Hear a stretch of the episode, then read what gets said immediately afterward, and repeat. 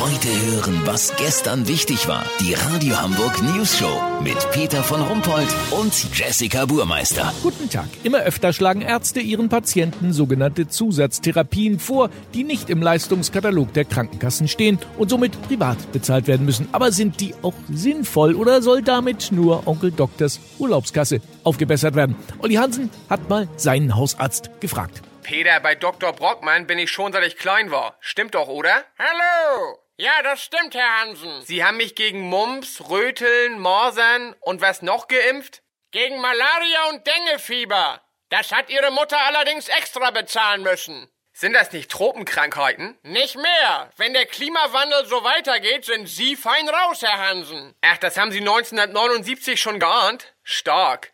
Peter, mein Arzt macht nur, was absolut nötig ist. Weißt, wie ich mein? Auch gegen die fiese Fersenstaupe sind Sie seit Jahren immunisiert. Ach ja, die fiese Fersenstaupe. Das ging über Tabletten und diesen Paraboldiffusor, den sie mir für 179 Euro weit unter VK verkauft haben. Ja, ich will keinen übers Ohr hauen.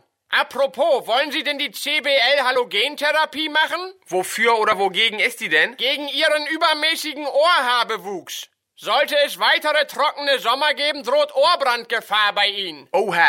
Ich kann Ihnen nur dringend dazu raten. Na dann. Ja, Olli, f- frag ihn doch mal, ob der Erfolg dieser Therapie denn erwiesen ist. Hilft das? Herr Doktor, also mein Chef möchte wissen, ob die Therapie auch hilft. Also meine Hausbank sagt, mir hilft die auf jeden Fall. Ah, ah, ah. Ja.